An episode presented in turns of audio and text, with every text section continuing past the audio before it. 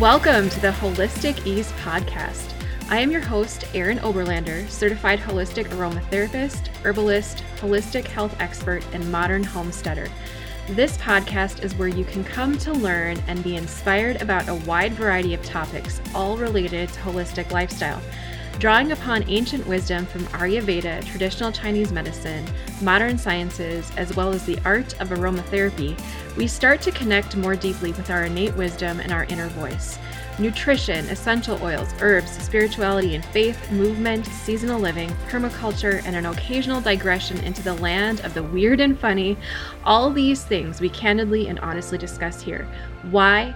Because I believe it shouldn't be hard to live a life closer to the cycles of nature that improves your quality of life, health, and relationships. So come along with me and let's learn together how to live a holistic lifestyle with ease.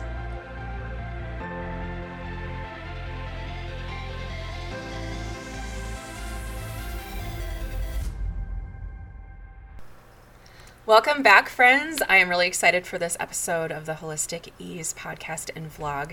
Today I have with me a guest, Misty Lampaa, a friend of mine, and she is a mom of four, a business owner. She lives in Detroit Lakes, Minnesota. She is someone who I feel encapsulates what it means to live a holistic lifestyle and to do it with integrity and to do it with purpose and to do it with a sense of soul. So welcome, Misty. We're so excited to have you here today, and we're going to talk a little bit about your background, how you got into yoga and holistic lifestyle, and then we're going to chat a bit about intuitive eating, because here at the beginning of the year we see so much diet culture all around us, and I know that you have found a different way to relate to food through more of an intuitive approach to life in general, a mindful approach to life in general, right? So welcome to the podcast, welcome to the vlog, and can you just share a little bit about your background, your story, and how you got into holistic lifestyle? Yeah, thank you, Erin. Yeah.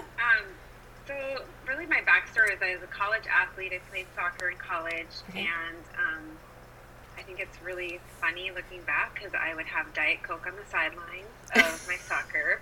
And I probably had like gummy bears or something, and just toxic. And I didn't care as long as it wasn't full of fat, and that's what I cared about at the time. Yep. So, pretty funny looking back.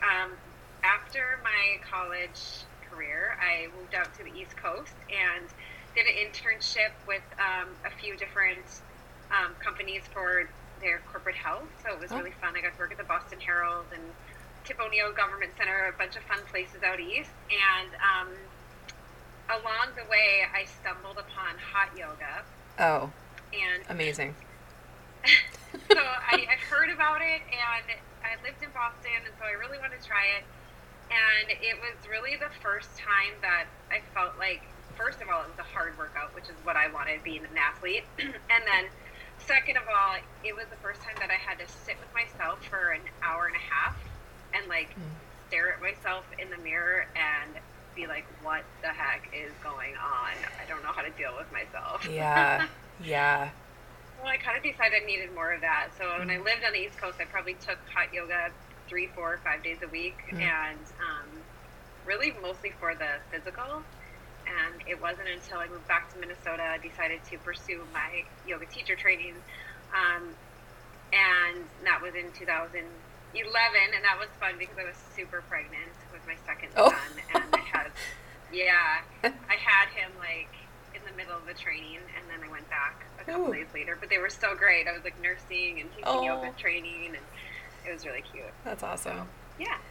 So, and then that kind of spiraled into like we moved to this area, and it really didn't have a lot of yoga, and it didn't have hot yoga, and I really still love the heat, and so I, at some point, decided to open up my own studio. That's amazing. So it all started because of hot yoga. And I like what you said there, that it was the first time where you really had to encounter yourself in a sense of stillness and having to actually work a little bit on that inner dialogue and that mindfulness. So what was that process like for you when you were, confronting that side of yourself for the first time? Like scary and weird and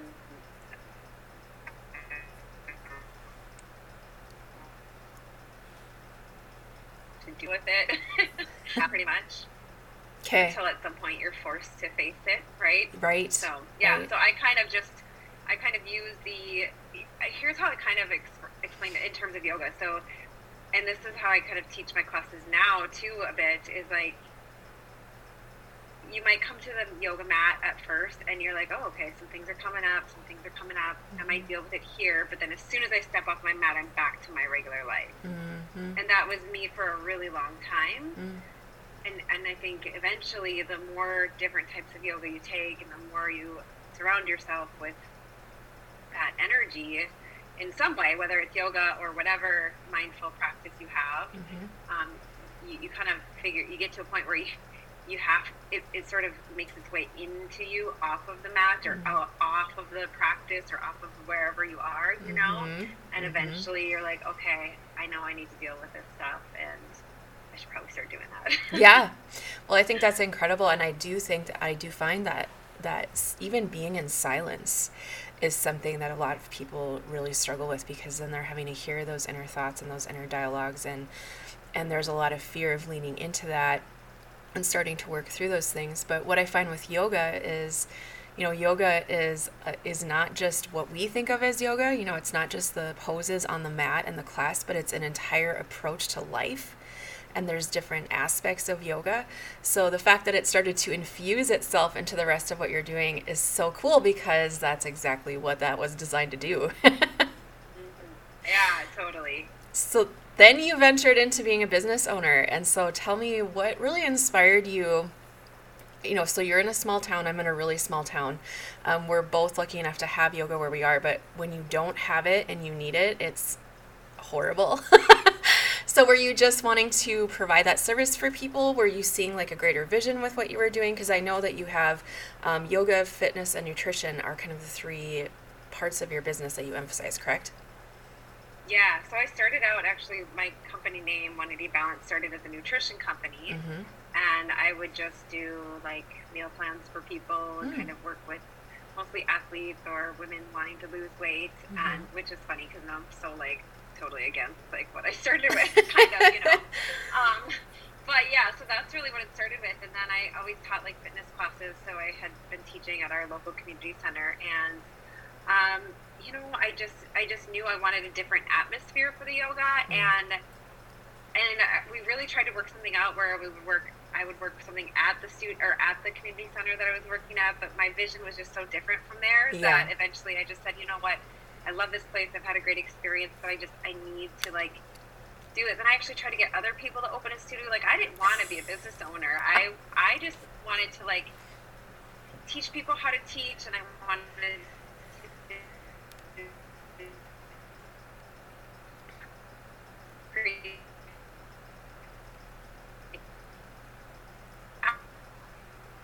Missed the side of it, but nobody knows. Oh, can you hear me? Yep. I think we're having. Okay, sorry. That's okay. I think we're back on. Yep, I think we're good. Now. Yeah. So you're talking about how you didn't want to be a business owner, but you ended up. Yeah, I didn't want to. I ended up like, I was trying to get other people to open a studio and just me help manage it or whatever. But eventually, my husband convinced me to just do it. Like, let's just do it ourselves. We can you can do this. And so I did. And then it was really funny because I thought just everybody would show up if I opened up a yoga studio, and nobody showed up. Oh, so you had to figure out marketing, right? Yeah, I would have like 2 people that followed me from the community center, where I'd have like 40 people in classes, you know. And then I was like, well, okay, this is fine. So it's a process, and it's so interesting. I find this to be true with a lot of people that are in the healing realm, is that they initially resisted going into the space where they were actually going to be the most effective in bringing their message and their work forth into the world. I find this with myself too. It's like, oh, somebody else could do that. Somebody else would do that better. And I think it's a really good lesson for those of us that are feeling that resistance to maybe explore that space a bit more. And maybe some of the fears behind it that we have aren't what they think that they are. You know, there's just a lot of different reasons why we might resist that, but it might be the very thing that we're resisting that is actually what we're called to do. The other thing that I really like about what you said is that you started out doing nutrition plans for people, and now that's something that you don't really align with. And I think that we need to normalize that. Like, as we grow as healers, we can't, there's this expectation I think a lot of us have for ourselves that, oh, I need to know everything. I need to be totally a complete, whole, healed person before I can move into healing work, before I can instruct other people. But it's actually the process of us working through that is the most powerful for other people to observe. So tell me about the shift that you made then from helping women diet into being more of an intuitive eater yourself and helping others with that as well, because that's a big shift. Yeah, that's a big shift. And actually, I totally find what you said totally true as well. If I had known that how much opening a business and like putting myself out there in that business would change me, I always say, like, the studio has saved me over and over and over again. It's just been really powerful. So my thoughts on nutrition had, I think, once you just start to feel your body and feel your own wisdom, I just couldn't. I don't know when that timeline was. I can't describe like a certain time where I just stopped believing what I believed before, and I still do believe in like eating, balanced nutrition, of eating, in general, like macronutrients, so you protein, carbohydrates, and fat. I still believe in that, but I'm not rigid, and I believe that you know your body better than I do. That I can't tell you what you need. That you have to get quiet enough to learn what you need for yourself. And I don't know exactly when that shift happened, but it happened, and I couldn't go back to thinking any other way once I figured that out, and once I realized that, no, I know if I'm quiet enough, I can hear what my body needs, and I can feel when something doesn't sit well with me, and when things do sit well with me, and what energizes me, and what depletes me, and what's all those things. So, yeah, I don't know when the shift happened, but again, I just think it's, that was something that I was hoping to, that would come up naturally, and it totally did. But I think anytime you're immersed in, and not totally immersed, anytime you're even dipping your toes and coming back regularly into some sort of energetic body practice, you're just forced to listen. And when you listen, you can't deny what is happening any longer. Amen, sister. Amen. We need so much more of this, and this is a big part of my work too, is to reconnect people to their intuition, because I feel that we've become so disconnected from it that it's like we don't even trust that we could possibly hear an inner voice, and that if we did hear an inner voice, it would tell us the truth. Like, there's just a lot of layers of self-limiting beliefs about that, I think, that exist. And then there's the other side of things where it's like the diet culture has told us that things have to be a certain way in order for us to feel and look the way that we want to. So there's a lot of undoing, I think, of false beliefs that happens when you get into some kind of mindfulness or intuitive work. Now, I'm curious for you, there is a formal practice called intuitive eating, capital I, capital E. There's a book by the same name. You can go and get trained in it. So that's an aspect of intuitive eating, but I'm hearing what you're saying is that you first came to intuitive eating not through formal instruction in that, but through your mindfulness practice. Is that correct? Yeah, absolutely. I've never taken formal intuitive eating training. I am a certified nutritionist and probably have all the certifications out there for teaching nutrition, and I've taught it for like 20 years, but honestly, none of that really matters. It's what my own practice with myself has got me. So if you had to define intuitive eating, how would you define it if you were explaining it to a client? What I do when I work with clients is help them settle down their head. Okay. And tune into what's going on. So that might mean, like, we do some sort. I don't like rules. I don't like anything like that. Yeah. So when I say like journaling, I mean it really just loosely, but just being aware of like what your body feels like after you eat something, and what's happening to your skin, what's happening to your digestive system, when you're going to the bathroom, you know, what color are things? What is it, liquid? Is it solid? It's like those types of things are going to tell you exactly what types of food are right or wrong for you. Yeah.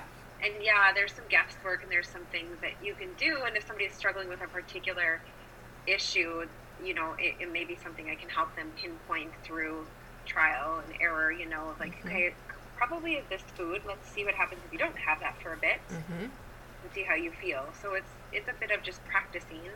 But I think, again, going back to this culture, it's such a quick fix culture yeah. that it's not very many people who are ready and willing to do that deep work of the listening and of the really figuring out what works for them. Yeah.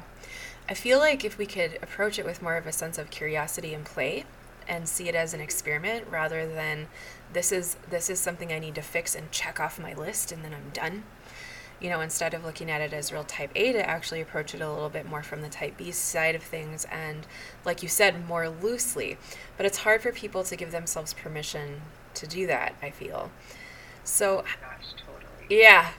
So when you started eating more intuitively, I'm curious to know for you, and everybody is different, right? So what works for Misty or what works for me is not going to be what works for the next person, but I'm curious to see from your standpoint, what did you notice when you started really tuning in about your food? What kind of benefits did you notice? What kind of things did you notice were bothering you?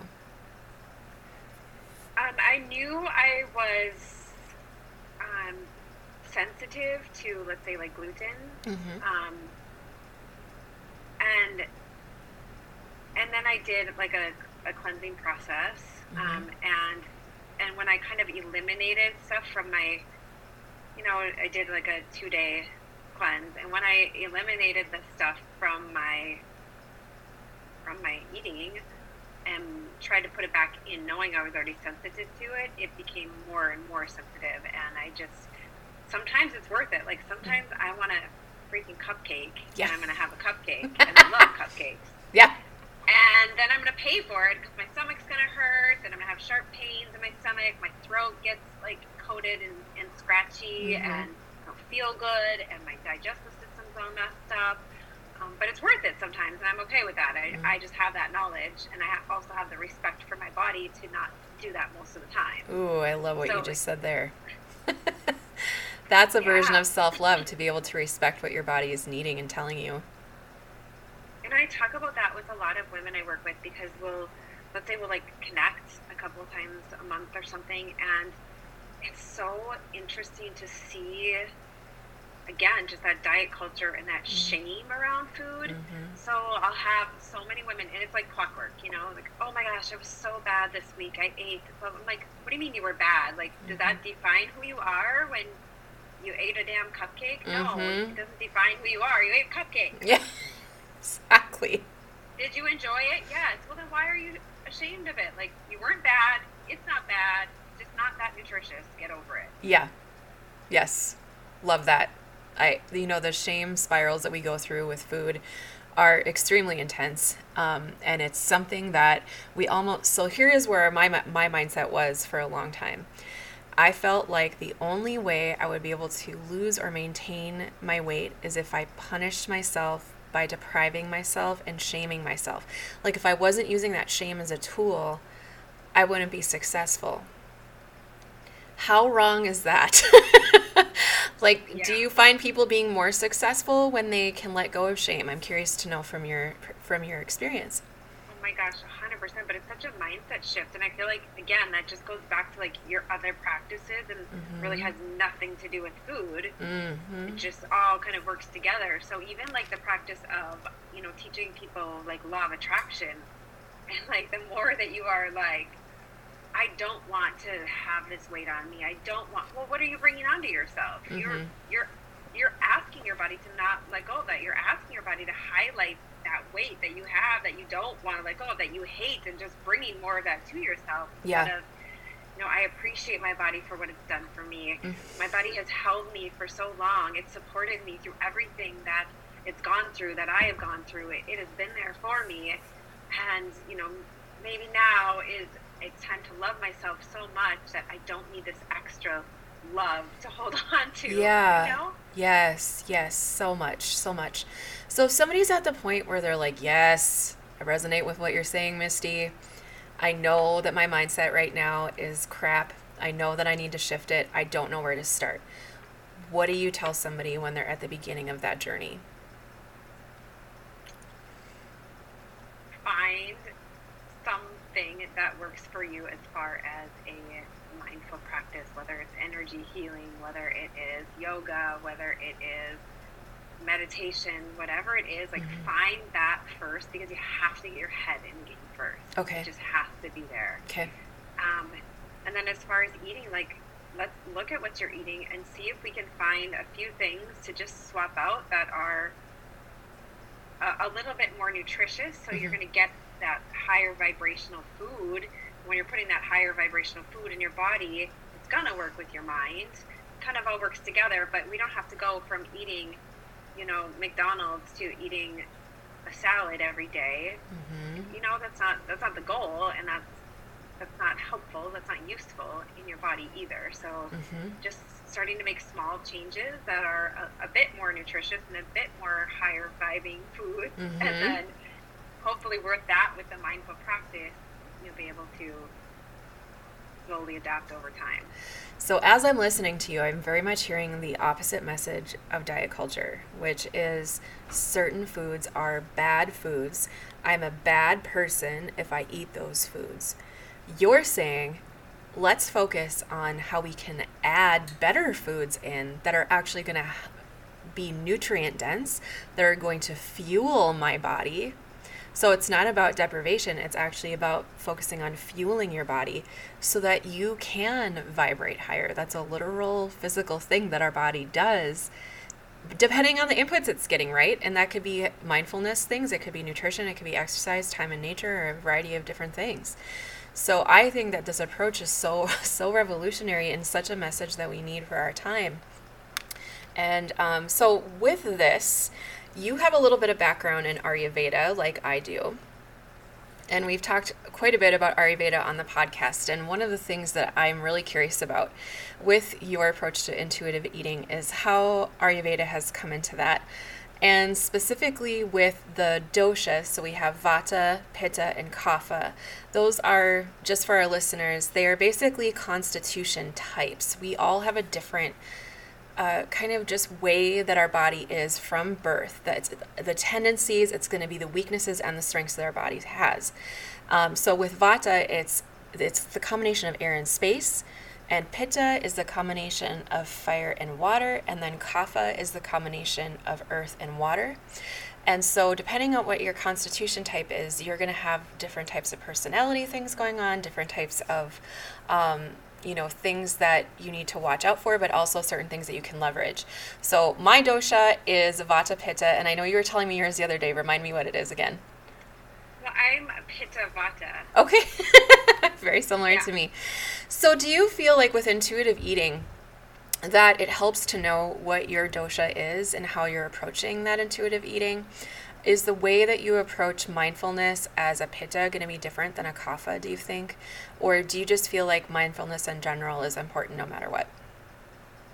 I think it totally depends on the person, right? Like if that's overwhelming for you, then no, it's not helpful. It's not useful. Yeah. If it's helpful for you, just to a reminder, if you're not super in tune with your body yet and you need that kind of reminder of what foods maybe stay away from and what foods will help balance out any imbalances, then sure, this is useful. Okay, good. So you don't have to feel like you're pigeonholed because you're a certain dosha, but if that information is helpful for you to know, it might actually help to bridge some of those gaps and help you to get to where you want to go maybe a little bit more quickly, if that is going to be helpful for you to know what that is. I know for me, it does help me depending on the season. So like in fall, when we have a lot of Vata, if I know that, then I know, okay, it's actually okay for me to eat a few more root vegetables just to bring in some of that earth element. And what I think is so interesting is that as soon as I do that, my body is just like, thank you. It's like the messages I'm getting back from my body. So it's kind of interesting how those ancient wisdom practices, whether it's Ayurveda or yoga or whatever, are really confirming of our relationship with that inner voice and our intuition and our body. So I just think it's really cool how it all fits together. I do too. And one of the things like I will, teach people in intuitive eating is to eat with the seasons. So, I mean, things grow in different seasons for different reasons, right? And so if you're eating those vegetables and those fruits that are in season, that's typically going to be best for doshas. And obviously, like, even though we might be, vata pitta or pitta vata, it's still, you're going to follow those seasons that are more pitta or more vata, and so you might have an imbalance in one of those and be able to bring in the food that's needed to help it balance those, or the spices or whatever. Yeah. Right. Yeah. I love it. It's just like, to me, it enriches my lifestyle. And for me, it makes it a little bit easier. So that is one thing that I do, is I help people figure out what their constitution type is. Is that something that you do in your work as well? If it's useful for them. I mean, I feel like I'm starting with so many people that are just such beginners that we might talk about it, but I feel like it's a conversation for later, people down the path a bit more. Okay. Have you ever felt a pull to go more deeply into ancient wisdom traditions? Do you feel like you are created for more, but you don't know how to connect with your inner purpose and inner voice in a way that feels right to you? Are you super curious about how to incorporate more Ayurveda, traditional Chinese medicine, or aromatherapy into your lifestyle? Or maybe you want to learn a few modern homesteading skills like canning, preserving, or soap making. If you answered yes to any of these questions, the Intuitive and Seasonal Living Academy is for you. The Academy follows the cycle of the year and is divided into individual seasons, each carefully curated to give you the pertinent and life-changing information that ancient wisdom has to teach us about what is changing in nature and what is therefore changing in us. Learn how to leverage this information for a better quality of life, a deeper sense of connection, and a soulful understanding of your own life's purpose. We can't wait to see you in class. Join us for one season or the full year. Work at your own pace, at your own timing, at your own convenience, wherever you are. Go to bit.ly/islabundle. That's bit.ly/islabundle to learn more and to get enrolled in this season or the full season of the Intuitive and Seasonal Living Academy. Very good, very good. So I'm curious to know, you've worked with a lot of people over the years in addition to yourself and working through a lot of these things. What sort of non-physical positive results have you seen people have with intuitive eating? Digestion, energy, skin health. Yeah. I mean, mood, just all of those things. I think those are probably the four. Strength. Less pain in their joints, less inflammation all over. I mean, there's hundreds, right? There's probably, those are the big things that come to mind right away. Okay. It's like, I have so much energy. I'm sleeping better. My digestion is on. Like, my digestion is working the way it's supposed to, those are huge things. Like, I mean, I can relate, and that was a huge thing. Like, my whole life, I was constipated. My whole life. I mean, I can't remember a time since, like, 12 that I wasn't. And then when I finally started eating this way, 4 or 5 years ago, my body started working.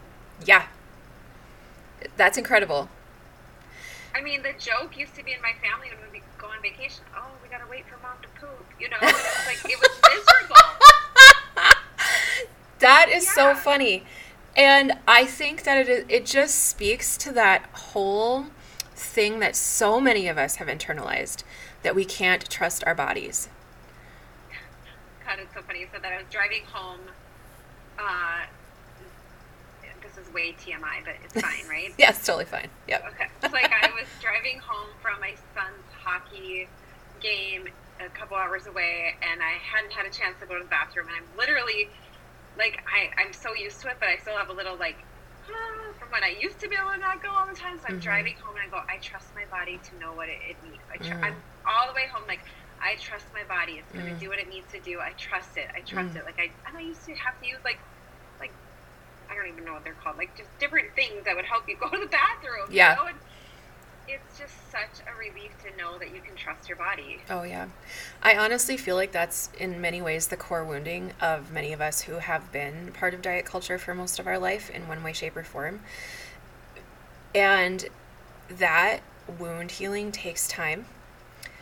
But it's so powerful when it starts to heal because you have these little tests of your faith that you get to make, like this drive that you were doing where it's like, okay, I've given my body something different. I'm honoring it. I'm loving myself in a different way. What's going to happen? You know, and at first you're like, oh no, this isn't going to work, or I'm going to be so disappointed, or things are going to go drastically wrong, or I'm going to gain 40 pounds overnight, or whatever it is that people are afraid of. But the body has its own innate wisdom that we really truly can tap into through mindfulness. And it is so cool to hear that something, I mean, that might seem like a simple thing, unless you're a person who's ever had digestive issues, and it can be very life-altering all the time. So I think that's an incredible testimony, and just speaks to the fact that health is not about, did I lose enough weight this year? Did I maintain my weight this year? There's nothing wrong with maintaining a healthy weight, but health is about so much more. It's about your joints working. It's about having energy and sleeping well. And sometimes when you do those things, the body will also release some excess weight. So not that that's the goal of intuitive eating, but have you seen that also happen for clients? Yeah, so much. I think when we can take the focus off what we look like and how much we hate our bodies. Yeah. To shifting that towards love and honoring and nourishing, yeah, just magic starts to happen inside. And I think like one of the things I love for people to consider is when they do see somebody, a couple things, if it's okay. So a couple things, like if they do see that somebody has lost weight and they want to give them a compliment, maybe just saying like, hey, I've noticed you made some changes. How are you feeling? Oh, I love that. That's so life-affirming. Yeah, and then how does that, you know, and that takes, like, I feel like when people have lost weight, then there's so much pressure on them to keep going or to, oh my gosh, everybody's giving me all of this praise when I'm losing weight. It's just so diet culture, right? Yes. So if we can start to shift that into, like, how do you feel? Like, what's your energy, you know, whatever. So even just for the general public to start making that shift to how are you feeling would be so amazing. Yeah, for sure. So this all came to you from first starting to practice yoga, which I think is incredible. Like you went to that first hot yoga class in New York, and now look, you're working with people with nutrition, you're working with people with mindfulness, you're working with people with yoga. It's branched into this beautiful, soulful thing that your healing has now facilitated the potential for healing for so many others.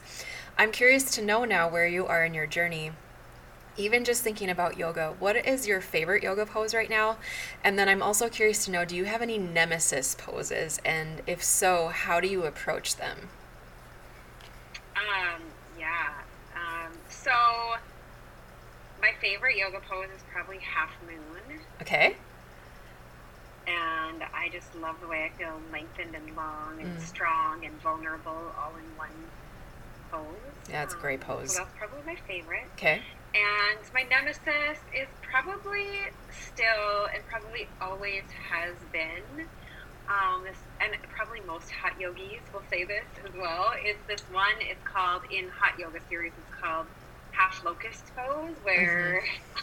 you are lying on your arms like this, and you're on your belly, and then you have to lift one leg, and then the other leg, and then both legs at the same time. And yeah. It's uncomfortable, and I don't like it. And it's hard, and I feel like I'm suffocating. Yeah. And so sometimes I skip it, and and sometimes I just breathe through it. But yeah.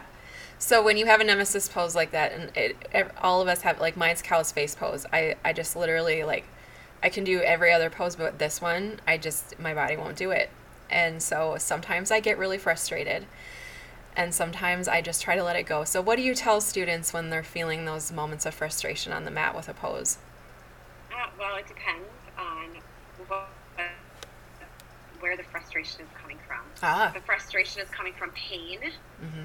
don't do it. Then that pose isn't right for you. Mm. If the frustration is coming from feeling like you have to look like everybody else doing it, close your eyes and just feel your way into the posture. Mm. And don't worry about what it looks like. And if the frustration is coming from just sometimes just not wanting to do it and feeling like it's not going anywhere, just breathe through it and let it be what it is, and let it, and never force. Like, I think that's probably a good, probably in anything in life, that's mm-hmm. a big lesson I've learned over the last few years, is never push and force. Mm-hmm. And discomfort is okay, pain mm-hmm. is not. Okay. And well, breathe. Yeah, and breathing.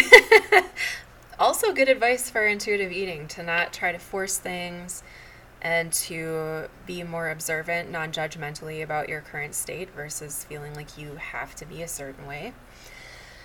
I've learned these things too on the yoga mat, so thank you for that honest share. It's good to hear, even after all the people that you've trained and that you're working with, that you still do have some of those nemesis poses. I call them suffocating poses, just like, you know, those ones that are just really tough, and everybody has it. And it, again, speaks to the concept that everybody's body is different, and even, you know, your foods that work for you are not going to be the same as me, and the poses that are hard for you aren't going to be the same as the ones that are hard for me. But those hard things are the things that can really teach and instruct us sometimes in what we can heal, what we have the opportunity and the potential to heal. So what does it look like going forward for you now? So you've got this business and you're doing your own, you know, your own practices within this. I'm curious to know, for 2021, what are you looking forward to this year? What are you hoping to bring forth into the world or stay consistent with? And what are your goals? So I am working through my 500-hour training right now, and that's been a lot of fun. And one of the main focuses of that is the Kundalini, and we're actually, it's four things, which is really cool: Kundalini, Enneagrams, Ayurveda, and moon cycles. So I feel like I'm gonna just finish with those. I've been adding a lot of Kundalini in, and I really am obsessed with it. It's made a huge shift in just the few months that I've been focusing on that in my personal practice, and I feel like in the classes that I teach as well. And, you know, I think I'm being led towards more energy work, and we'll see where that takes me. I'm just open to seeing what's happened. I know I've done a lot of energy work, not on myself. I've had somebody do it for me, and that's been pretty amazing. Life-altering, yeah. Yeah, absolutely life-altering, just working through some big shifts. So I think in everything, I think that the things that I am working towards is just allowing myself to soak in what I'm learning, and then offer up what's been useful to me or what I feel like could be useful for other people. Awesome. That's beautiful. Thank you.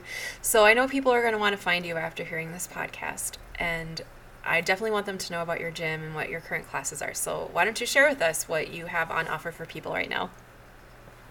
Yeah, well, we do have some virtual, but we are not like primarily a virtual studio. Okay. So we don't put a lot of focus into that. But my website is 180balance.com. I would say we're more active on Facebook, so Facebook at 180balance.com. Okay. 180balance is there. And I'm on Instagram personally as Misty Maeyogi. Okay, great. And you are still coaching people for nutrition as well?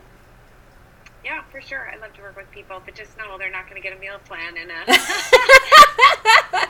That's awesome. That's awesome. I think that's really beautiful. So they can feel free to reach out to you either at the gym or through your social media. Yeah, for sure. Awesome. Thank you so much, Misty. I feel like you really shared a lot of your heart with us today, and I know that that authentic share is going to really speak to so many people that are just ready to emerge from diet culture and really find a new way of being in this new year. And so I just really appreciate and honor what you've shared with us today. And be sure to check Misty out at 180balance.com. If you're in the Detroit Lakes area, please get to these classes. They sound amazing. I wish I could go to hot yoga. That's one of my favorite things. And I would have to drive like 2 hours from where I live to go to one. So I'm kind of... How far away do you live from me? Pretty far. Pretty far, like take a road trip sometime. Yeah, it's a good break to get out of the car on the way to Minneapolis and do a little hot yoga in Detroit Lakes. So thanks again, Misty, and for those of you watching, please comment, like, subscribe, and hit that notification bell. And for those of you listening on your podcast app, I really do appreciate those 5-star reviews, and I will see you next time. When you think of your ideal life, do you ever think to yourself, man, I just wish I could have a completely holistic lifestyle? When I was first educating myself about more natural ways to live, there was one major emotion that I felt: overwhelm. There was so much information. A lot of it was conflicting. There were so many products with lots of weird ingredients. There were so many things I didn't know that I should know, and I didn't know what I didn't know. And because of that, it took me a lot longer to increase my wellness and my quality of life and create the lifestyle of my dreams. This is exactly why I have created my new VIP 12-week one-on-one holistic lifestyle makeover. So in a world where it feels like we control so little, there really are so many things within your power to change, especially when it comes to your health and lifestyle. This experience is designed to take the guesswork out of the equation for you and to guide you in what you specifically need at this point in time to enhance your quality of life and create leverage in your health and wellness. Take advantage of the full depth of my growing body of work and my 25 plus years of experience in living a holistic lifestyle from a wide variety of perspectives, modalities, and challenges. As a VIP client, once a week, you're going to get to pick my brain on all things holistic lifestyle, aromatherapy, herbalism, toxicity, living closer to nature, grounding yourself, managing your stress, helping your family be healthier, building a resilient mindset, space clearing, sound therapy, spirituality, homesteading, permaculture, and so much more. This curriculum is flexible and customizable to your needs and your experience level. So I want to help you to take back your power and be your own hero, and it would be my honor to guide you. Go to bit.ly/VIP with Erin, that's all caps, to get yourself on my waitlist for this exclusive experience, as I have limited space in my schedule and I'm only taking a small amount of clients for VIP coaching. That's bit.ly/VIP with Erin, all caps. And if you are not sure if this experience is for you, let's jump on a free 15-minute discovery call together so we can explore how we might work together to get you the lifestyle of your dreams. You can go to bit.ly/discoverwitherrin, all lower caps this time, to book that call, and I can't wait to get you started. Well, everyone, that's our show for today. I am so grateful that you joined us. If you learned something or found yourself inspired, please subscribe to this podcast and rate us well. And if you are interested in even more tips and tricks about holistic living, go to prairiearomatherapy.com and join the Apothecary Inner Circle by using the newsletter bar. Finally, if you found this information of benefit, I would be so thankful if you would share this podcast. I know that together we can help more folks live a holistic lifestyle with ease.